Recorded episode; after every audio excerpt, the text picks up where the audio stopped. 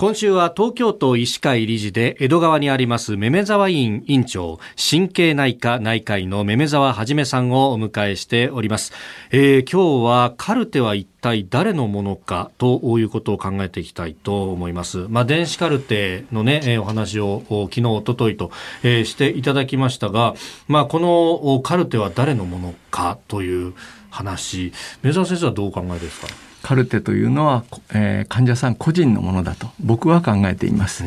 あのただこれには昔からいろいろ異論があって、はい、ドクターが書くカルテというのはドクターに著作権があるんだと。ああなるほど。はい、ということであの東京都医師会の英会員要するに会員の人たちにあのアンケートを取りますと、はい、えー、患者さんのカルテを患者さんのものだと考えていない方がまだ23%おられた。で実際これはあの患者さんに対して自分が持った印象とか、そこら辺も書きますよね。だから客観的なものではない。要するに主観的なもの混ざってるからあの、えー、患者さんの目に触れては欲しくないと。思う方はまだいらっしゃると。いうことだと思います。ただ我々のように客観的なデータきちんと書き、そして患者さんから得られた情報をきちんと整理して書けば、例えば隣の猫が死んだ。というそのフレーズだけであっても僕らにとって例えばその猫がストレスをその患者さんに与えていたのか、その猫が癒しになっていたのかそこら辺のことありますよね。だからそういうのっていうのはぜひあの患者さんのものとして医者と、え患者さんが共有すべき。ただ持ち主は誰だって言われればそれは患者さんであると僕は考えています。まあ、あの電子カルテでやるやり取りをするというところも結局そこのこう誰のものかっていうのによってその病院同士のやり取りをやっていいのかそれとも門外不出のものだっていうふうに思うのかっていうそこら辺の印象も変わってきますもんね。だと思います。で一応そこら辺のデータを流すかどうかは各病院にお任せする。ただ医師の記述ですね、はい、それそのものがネットワークで流せる企画というのはまだ立っていないので。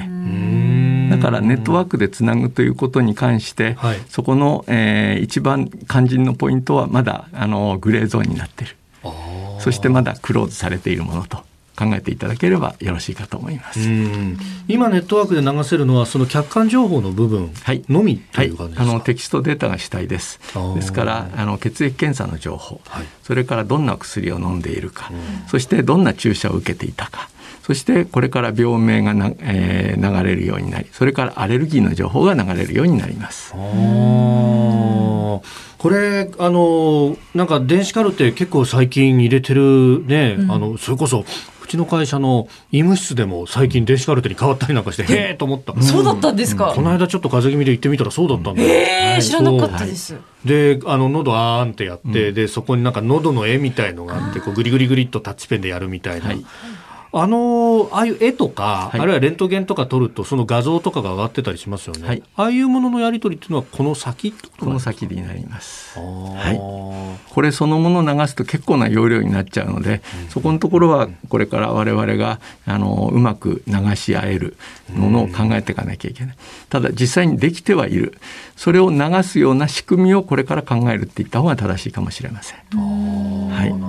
はいでやっぱりそういうあの客観的なデータ特に画像とかは患者さんのものですから、はい、例えばあの、えー、検査専門のクリニックに行ってディスク渡されますね、はい、そのディスクで病院に紹介するとその病院で破壊しちゃうとこあるんです。受け取ると。そうなんですか？それは個人情報の塊なので、それをあのまた他の病院で見るとかいうのの時にはまた新たに焼くっていう。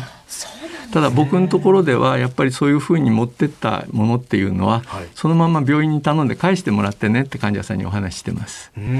だから紹介に使ってその病院が吸い上げても、はい、その病院からちゃんと返してもらって個人で持っててもらえばまた何かあった時にその患者さんがそのデータをあの健康保険証と一緒に持ってそれで他の病院行くなら行くんで構わないし。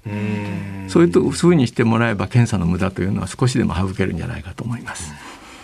えー、今週はめめ沢院院長めめ沢はじめさんにお話を伺ってまいりました。先生どうもありがとうございました。ありがとうございました